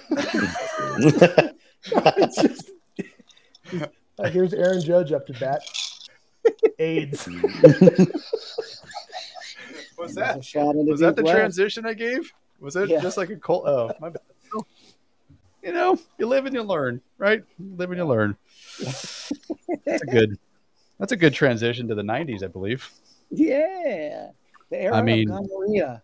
how great how great is the 90s how great Oh, boy, seriously, how go. great is the 90s how great is the 90s it's just so great in so many different ways. When were you born, Joshua? 82 82. 82 uh-huh You were at a right So, age. I mean, was like- Enjoy the yep. 90s. the 90s was, Aaron, when were you prime. born? Aaron's younger than me aaron's like aaron's i think he's 35 or 36 something oh, you like know that this person? Oh, Yeah, it yeah, he's a- fan. No, he's just a colossal dickhead. uh, he uh, 1990s. We got we got Tupac, we got Biggie Smalls, we got Nirvana, Snoop D-O Dub, TLC, Outkast, Beastie Boys. No, Beastie Boys is definitely not the 90s. R. Kelly. Why do I have Beastie Boys in there? Because uh, this list is from like, you know, I don't know, anybody- anyways. R. Kelly, Beck, Weezer, Jay Zizzle. He- They, people call him Jay Zizzle, right? all the time. Britney Spears, NSYNC, Backstreet Boys, obviously, Selena, Green Day. God, it's a pretty strong list. I, mean, as a those had to freaking be- those had to be tail end of 90s, though. A couple of those. uh, yeah, I feel like I think Britney Spears is probably like 99 ish, And, and 98 Sync. probably. Yeah, those are definitely those are definitely late 90s for sure, for sure. But late anyway. 90s. Um, I mean, you got Mo Money, Mo Problems, No Diggity, might be my favorite song ever, by the way. Random thought, random fact. The Rain, Common People, No Scrubs, Smells Like Teen Spirits. Sean, besides AIDS, what do you think of the 90s?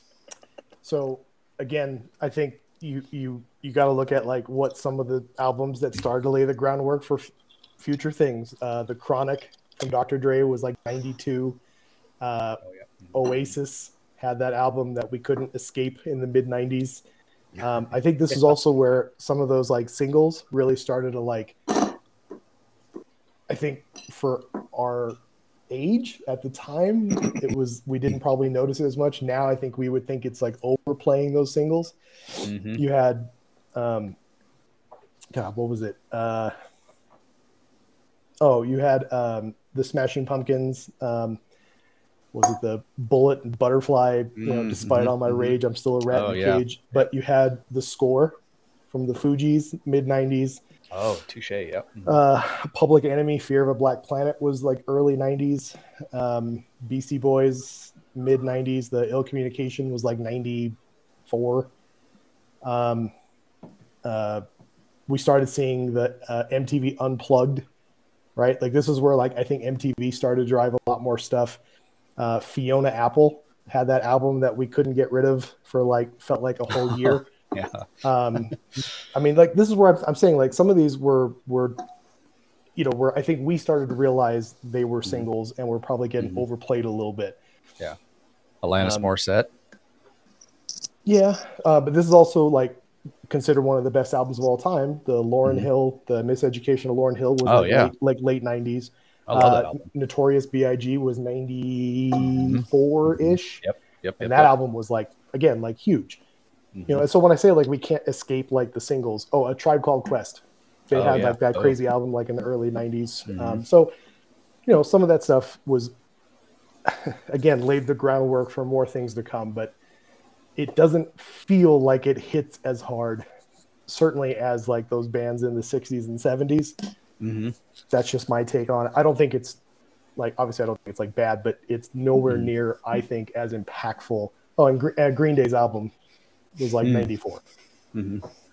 I I mean, I- this is definitely the decade I grew up in, but I'm I'm more fond of it because I think as hip hop being my favorite genre, I think this is the the pinnacle of uh, of hip yeah. I don't, I don't i mean i mean the chronic and ready to die i mean ready to die was like for me was like one of my favorite Mhm. um, albums uh, certainly of that Mm-hmm. genre uh, of all time i love that album Illmatic and the uh, the Fugees Mhm, album Nas. both came out. the fugees was phenomenal Mhm. But the Illmatic is like widely regarded as like one of, Yeah.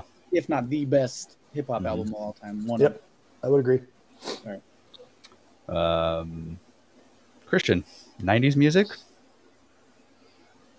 So, at this point, I think it's the pinnacle of hip hop and R and B for me. Rap, I mean, anything else, I'd rather listen to from a hip hop rap point than the '90s. You had, your, like you're saying, you like your Blackstreets that were, were making some real just fun. Uh, and then you know you think about like the rap battles between East Coast, West Coast with you know Dre, Tupac. It was just it was a ton of fun in. Uh, uh, in 90s hip hop and rap. It it killed my 80s rock because that's when uh, Nirvana came out, out and uh, that Mhm. kind of started ta- taking over. And that that fun cocaine fueled rock with, with our you know our glam hair flannels and and grunge. And so for me, I you know I always kind of have a, a little distaste because it took away my my favorite genre of music. But uh, you also and and but another thing I was just to the boy bands and they had some hits with uh you know new kid and then uh uh NSYNC back Backstreet Boys you know towards the later 90s that uh were great were great you never wanted to admit that you were listening to them to your buddies but, but they were great I Right? forgot, I can't believe I forgot to throw in uh, Linkin Park too. They're the '90s. ah Love Linkin Park. Mhm. Kind of that rock that rock rap was kind of starting to the end of the '90s. Limp Bizkit, Mhm. all that Mhm. all that shenanigans. Uh, GPK '90s. Well, so I'm missing some Incubus and some Chevelle stuff like that. Mhm. But- oh, I forgot about that band. Like the the main, you know, Korn is a great one. Main thing that, uh, like this is when we talk about our formative years, right? We always talk about why do kids like, why do, why do young people like? This is it for I think all four of us, uh, five of us, the the tech guy, Aaron. A band of four. Anyway, um, what do you? Let me just answer this by asking a question.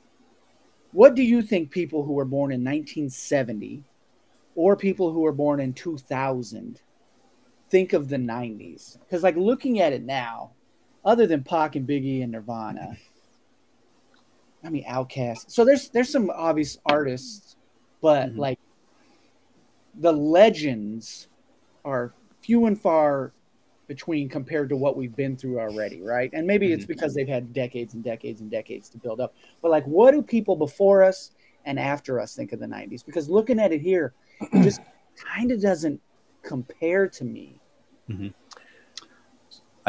Oh, uh, well, I'll, I'll chime in. I, I could definitely easily see how older generations don't think rap is very talented music because they're not Mhm. they're not singing. They're they're you know probably in their eyes or their ears they're they're just talking. So I can definitely see a whole group of people just not liking that. like they can just, Yeah. just from that from that standpoint.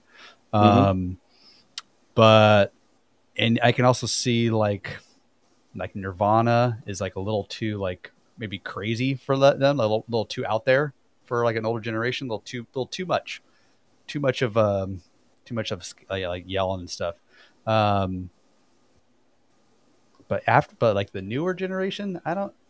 Uh, I would think it'd be easier for them to be, um, or you know, easier for them to like this kind of this music as opposed to the older generation.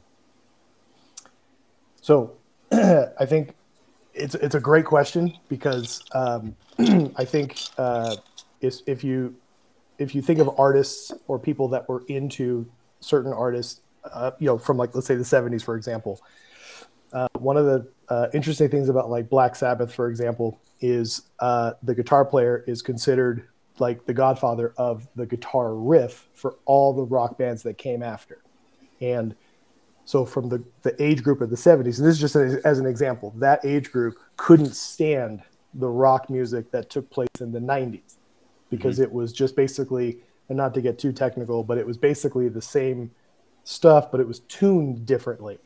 Right. Mm. So they're playing the same chords that they've always played, but they just changed the tuning and it became like this whole like hate thing.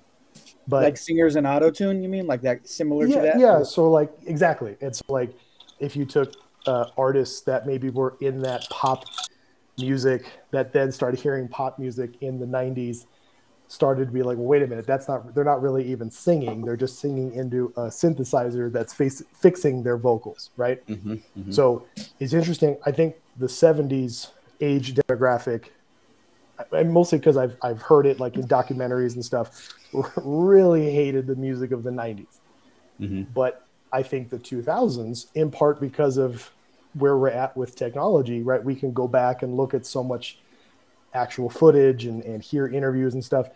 I think for the 2000s, they look back as at the 90s as like, oh, these guys were cool. They basically merged, you know, genres together, right? Rock and, and hip hop, or mm-hmm. you know, hip hop and auto tune and all this other stuff, right? Singing with rapping versus just lyrically expressing a story or telling a story. So I think the 2000s, this is my assumption, looks back at the 90s more fondly as being trailblazing, trying to be different, trying to take something that already existed and then making it their own. Whereas the 70s were like, hey, we were really creative with our stuff. And I would be curious to see if people in the 40s and 50s would say that the people in the 70s and 80s were, stu- were terrible. So mm-hmm. I think there's like a 20 to 30 year gap where some would say that's great and obviously i'm covering all my bases but from what i've seen like in documentaries there is a distinct hatred from that 70s group to the 90s creativity but it feels like we respect it more now at least in current culture. When you think back to like sampling right? Sampling was a big deal for a moment that we experienced where people were taking these hooks from different songs right? Jay Z was big on that, right? He'd take a sample from an old album from 20 years ago and plug it into a song. He'd have to cut a check to someone, right? But we didn't care about that. We were like, hey, that song, that song hits, right? So mm-hmm. that's just how I kind of view that question. Mm-hmm. That's good. And one think, thing I can, I was gonna say one, one thing I completely forgot about being my favorite country music of all time by far. Um, Brooks, uh, Joe Diffie, early, early Kenny Chesney, early Tim McGraw, early Brooks and Dunn, the pinnacle of what I what I, I love country music to sound like. I, I forgot to add that in there. Uh, Hip hop and country music, I think, were the tops in the '90s for me. Mm-hmm. I do, I do think kind of a, a, like two thoughts. One is I think since it was so hard to kind of break through, like in the 50s, 60s, and 70s. Like it had to, had to uh, like you really had to stand out. You really had to be special, and it, it, it, and but there's kind of two parts of that. Like I think you really, I think you really did, but it's also like you had to. That was like the opinion of like music producers too. Like it was like you have to, they have to think you're special. Then they're going to put you on the radio but as opposed to like you know 90s 2000s stuff now you just especially nowadays you just upload whatever and you can have your you can have um, you know have your music everywhere. So I think there, I could definitely see an argument of like maybe you ha- you had to be a little bit more talented or gifted, you know, 50s, 60s, 70s to, to stand out as opposed to like 90s and stuff, 2000s where it's like you know it's easier to um, promote your music, get your music out there. Britney Spears, she was just hot for people, Yeah. Mm-hmm. right? Like she obviously didn't have a great voice and she didn't write her own shit. So like, Mhm. Yeah, that was the thing. Like, okay, now we have this technology where I think that was the Defiant ones. They were talking about like you used, you used to have to be really talented, Mhm. and now you just got to be good looking, and I can Yeah. auto tune your. Oh yeah, it was a, it was a Yeah. rock. Um, yeah.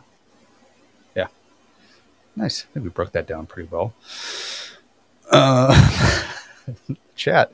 Chat's getting me. I'm not gonna lie. Chat, give me some chuckles.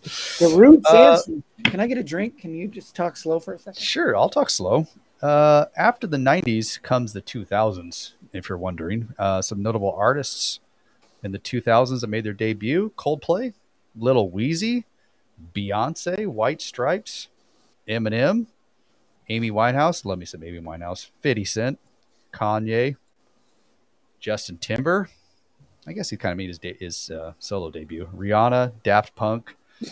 A um, lot of uh, lot of hip hop songs were topping those charts.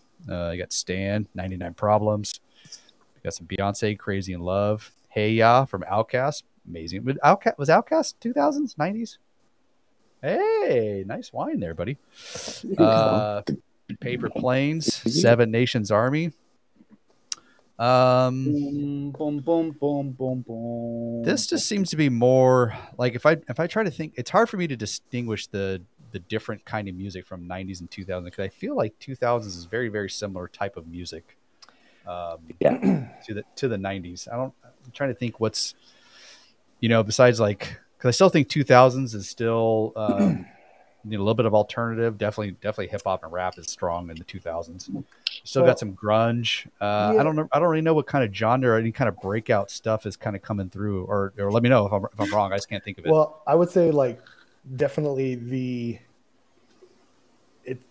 This is where like it starts to kind of blend together because you could argue it's it was new because it felt new certainly for like a generation of people, but it was kind of a callback to like the late '70s. This sort of like a prog rock jam band, right? These these these these artists that would have these like six seven minute songs no. and it, it really was just you know they were just playing their instruments uh, modest mouse um, certainly coldplay um, you know where you kind of had this like prog rock kind of thing that came back um, i also thought we, we started seeing oh arcade fire um, the Mm, postal mhm, service was mhm. another one like these bands that were like and they were big albums i don't know that they were necessarily uh, creating anything new like I don't feel like their impact was felt the next decade.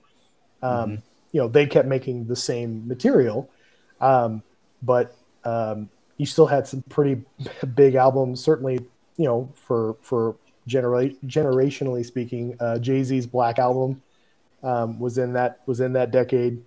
Uh, the Eminem Show, um, uh, Gorillaz came out, and that was I Mhm. thought that was kind of a unique Yep, um, true that. sound uh, for them.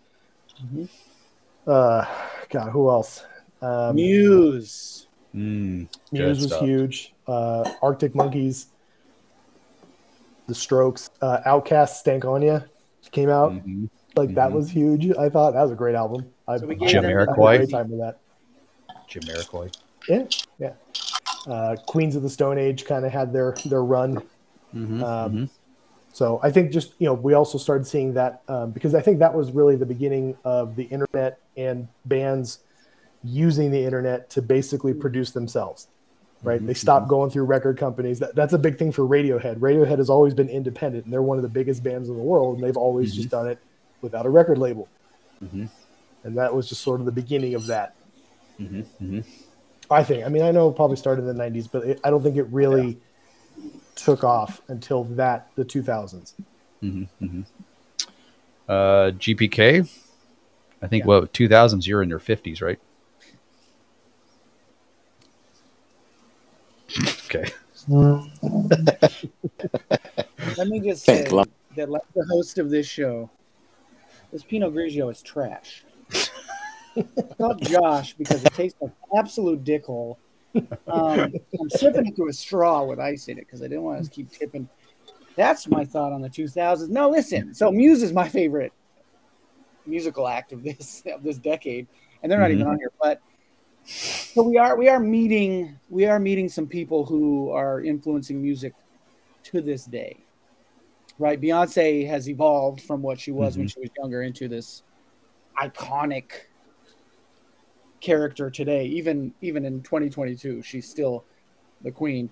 Rihanna just dropped is dropping another one but she's she's great. Um kanye is all over the news. I don't know if you guys have ever seen news before but um he's he's on it. Um he's not doing great. Um so yeah so like it isn't a super notable decade to me Mhm. other Mhm. like for me it's muse but like look it doesn't even make the list so that tells you what they are i think they're Mhm. a huge band but like Yeah. it's just kind of a it's not like a a blurry kind of decade Mhm. Like- I agree with that. That's kind of how I feel about it. um and i like i like what you were saying shaheen but like we're just after where cds and like like artists are making their effect known in in one way and we're just before something I'll- i'll talk about later but um this is a great little segment uh, it's just not notable to me or n- Yeah. notable Mhm. uh not- notable if you say it how josh Mhm. spells It's kind of it's kind of vanilla. How uh well, well, my thing with it, just to go back, like with that, is because I'm saying that the 2000s was the beginning of that. Um, we can produce our own stuff, right? We can be completely independent. We don't have to, like, this is now where we don't need to be discovered, right? We just need to have, you know, basically iTunes, because iTunes started in 2001. But who Right. on this list did that? Who who on this list made their own way? I feel like everybody here was discovered. Um, I, I mean, I'd, I'd have to look. I don't know, like the Killers or you know, like Beck. Like I, I don't know at, at that time, right? Mhm. Like there were some artists. Like I know, like I mean, Radiohead's always like the the staple because they were the biggest band to do it. But Mhm. I, I just saying that that was the beginning of when that. And to your, I'm saying that to support support your point of it's a blur, right? Yeah. They're really. I mean, okay, if I can, I can name five albums that are like really, really big that you go, oh yeah, I remember that this song off that album or whatever, but that's nowhere near the 20, 30 albums we're, we're naming from the 60s, the 70s, the 80s. Like we're really only naming a fourth of the amount of artists we were we were looking at, mhm. struggling to decide who was really the best person to do it in this Mhm. decade or that decade. The 2000s, you're kind of like, I can pick five, you know, or I can pick 10 and that's, Yeah. and that's, and that's less than there is the amount of years in a decade. Mhm. For Right? sure. Oh yeah. Christian 2000s? 2000s, uh, like you guys are saying, a, a lot of it just kind of blends together. Now, you guys are right, solid rock alternative bands, but I mean, their their sound to me and and the member, like the memory singing, it, it, it's kind of tough for me to to pull those out and go, yeah, that was a great album, or yeah, they had they were just consistently dominant. The one the one genre that I I really enjoyed in the 2000s, rap and hip hop, because it went from kind of that 90s rap battling where it's East Coast more aggressive to a lot more. Now we're going to have some fun with it. Now we're going to have, have 50 Cent, you know, come everywhere you go when you go out and have a cocktail. And when you were out and about, you know, you know, that kind of rap and hip hop and just kind of dance to it music was awesome. Uh, Yeah. Hip hop, you weren't dancing as much to it. You're kind of just, you know, in your car, just kind of hanging out, going, yeah, it's great. Some heavy hitter beats. Uh, a couple bands that come to mind, like, like Ying Yang Twins, were coming out with some to get people moving. You know, and so Yeah. that Uh-huh. that's what kind of stands out to me in the 2000s. Is that's what I liked.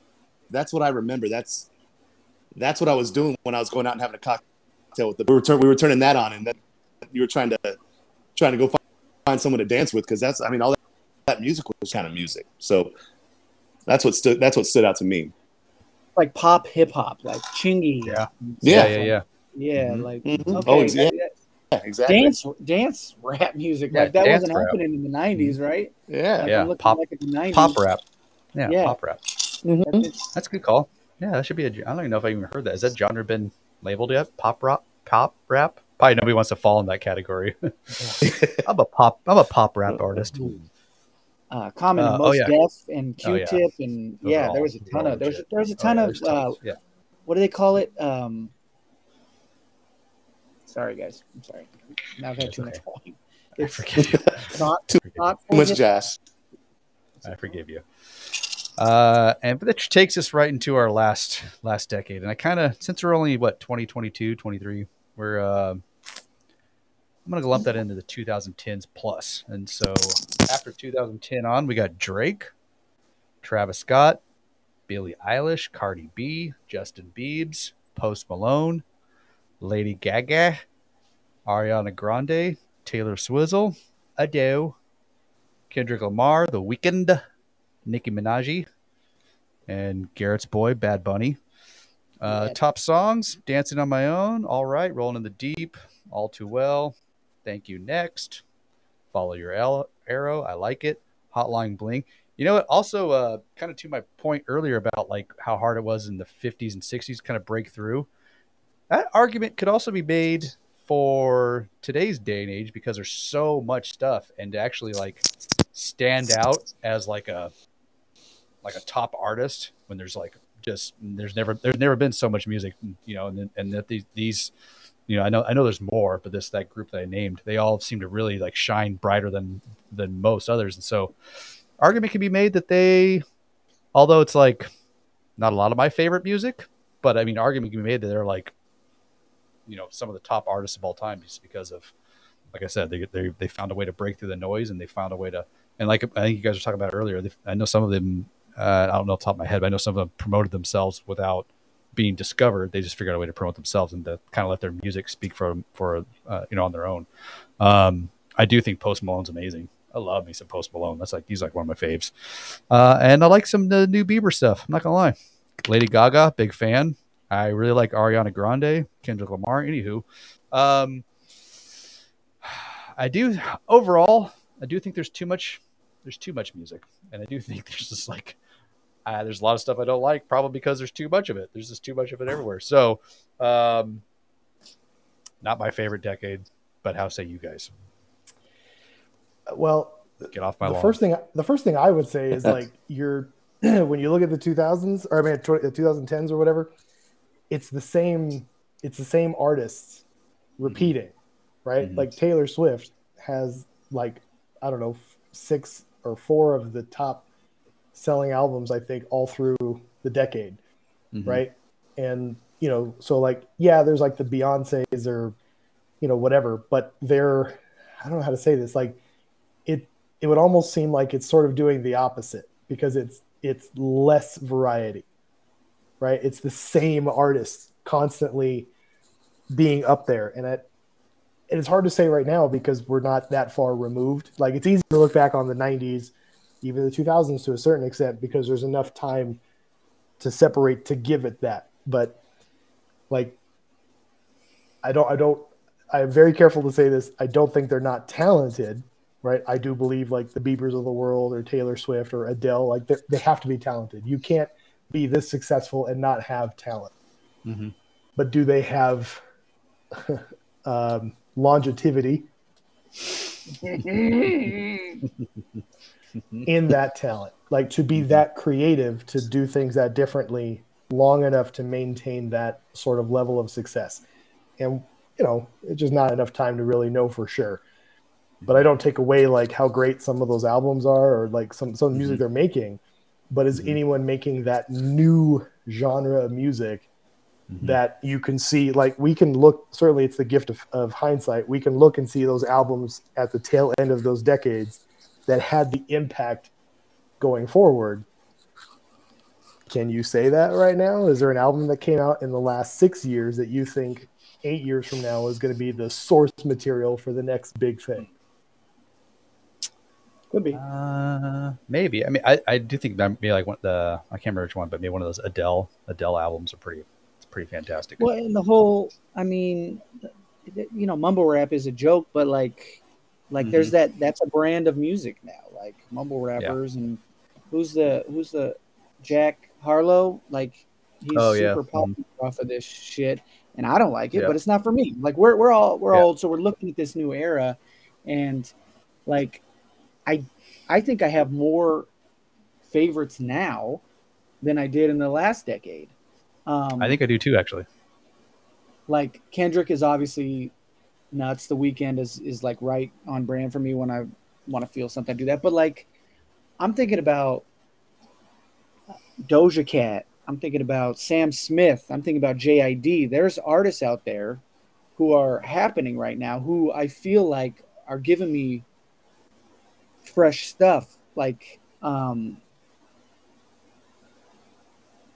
I, I felt like I was being old for a long time, and now I'm I'm actually enjoying music again. And it's I think, you know, you say it's harder to get discovered now. It's hard to get to Taylor Swift level, but you can go on TikTok and be swiping and find Mhm. some unknown artist that has 11 million views on their thing. You're like, oh my god, this is amazing. Mhm. And they haven't been signed and they're not going to sign, but you're like, this is my kind of music. I can, I can get into this. That's that's the beauty of the opposite of what you're saying. there's so much music. You can find little known people now Mhm. that that your friends have never heard of and share, and you guys can Yeah. get on board and find them at, at shows. I mean, I don't know if people people are probably doing shows again right now, but like it's it's out there, and you can Mhm. find it. You start liking things, and the algorithm will send you things that are exactly what you want to hear. And so, I think Mhm. I think it's I'm I'm actually into this Mhm. like more than the 2000s and maybe not 90s, but Mhm. I feel like we're doing good. Yeah. Uh, Carlson, what are all your uh, what are all your uh, students bebopping to these days? Oh gosh, so the kind of on point with exactly what what you guys were saying with as far as there's a lot of there's a lot of for if you ask me to name five new artists besides some of the big boys like the Taylor Swifts, the Lady Gaga, that were putting off some amazing music consistently in the 2010s, struggle to find it. Um, when I think of when I go through more than just the hip hop genre, like what you're saying, Garrett, with, with mumble rap, I, I it's not for me, and I just don't understand it. But what uh, Lamar comes out with, you're like, yeah, yeah, I'm getting some new stuff right there that I can get behind. Uh, uh, it took off in a more poppy direction that I wasn't a, a huge fan of. Um, rock out of the country and start doing deep dives into you know Sweden rock bands to find someone that's coming out with something I'm a fan of. And so for me, it's uh it's it's extremely a few hits, but when the hits are big, like some of the early Lady Gaga stuff, stuff that she she put out that we hadn't heard since the '80s, kind of stuff like with Mhm. early Madonna, Mhm. with things like you're saying, Garrett, with the Weeknd. One thing I love about the Weeknd is he, is he takes from '80 and incorporates it into today, and I think that's one of the reasons why my myself personally, I hear someone like, yeah, that sounds real similar to this, and then I, I, I that connection with it, and you know, and he's he's crazy smart to go, oh yeah, I'm gonna hit on some of those nostalgic uh, memories that you have, and keep, keep building on. I'm gonna bring Kenny G in for, for a saxophone riff that you hardly ever hear in anything anymore, and so uh, the creative ones to me in the 2010s stand out so much more than uh, than previous decades because I think that they are so much with at uh at that time period. So, but for me, it's it's much some some positives. Yeah. Yeah. Uh, what what a uh, this might be my ignorance speaking again. Not that I not, not that I don't think Mhm. like um, DJs are not talented, but what how do you guys feel about them being like such like rock stars? Like uh,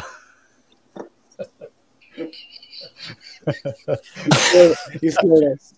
You I scared know you like that. You like that. Um, I knew it. I knew it was gonna get you guys. I It's knew it was gonna huge, get you. man. EDM. I know. Raves, I know, but like, do you, is there a little bit of an eye roll? Do you guys have a little bit of an eye roll where it's just like, okay, it's, everybody, let's calm down just a little bit. well, but Jeez, that's I what we that's what we need to take away from this is like, it's not for us. If Yeah, you don't got- like it, you. you don't need to roll. your- It's like you hear it, you're like, that's not Mhm. my that's not my vibe. I'm gonna keep moving because there's so much out there that I could like. Fair, Fair. I'll, That's it, I will for give you that. I will give Yeah. you that. I agree with that. the the um, the desert EDM shit. I, I don't understand it. I Yeah. have yet to understand the attraction to it. But I'm that way with like Coachella. Like I don't want to Mm-hmm. go out there and smell the armpits of thousands of people that haven't showered for three days. But and I, I do a hundred percent agree.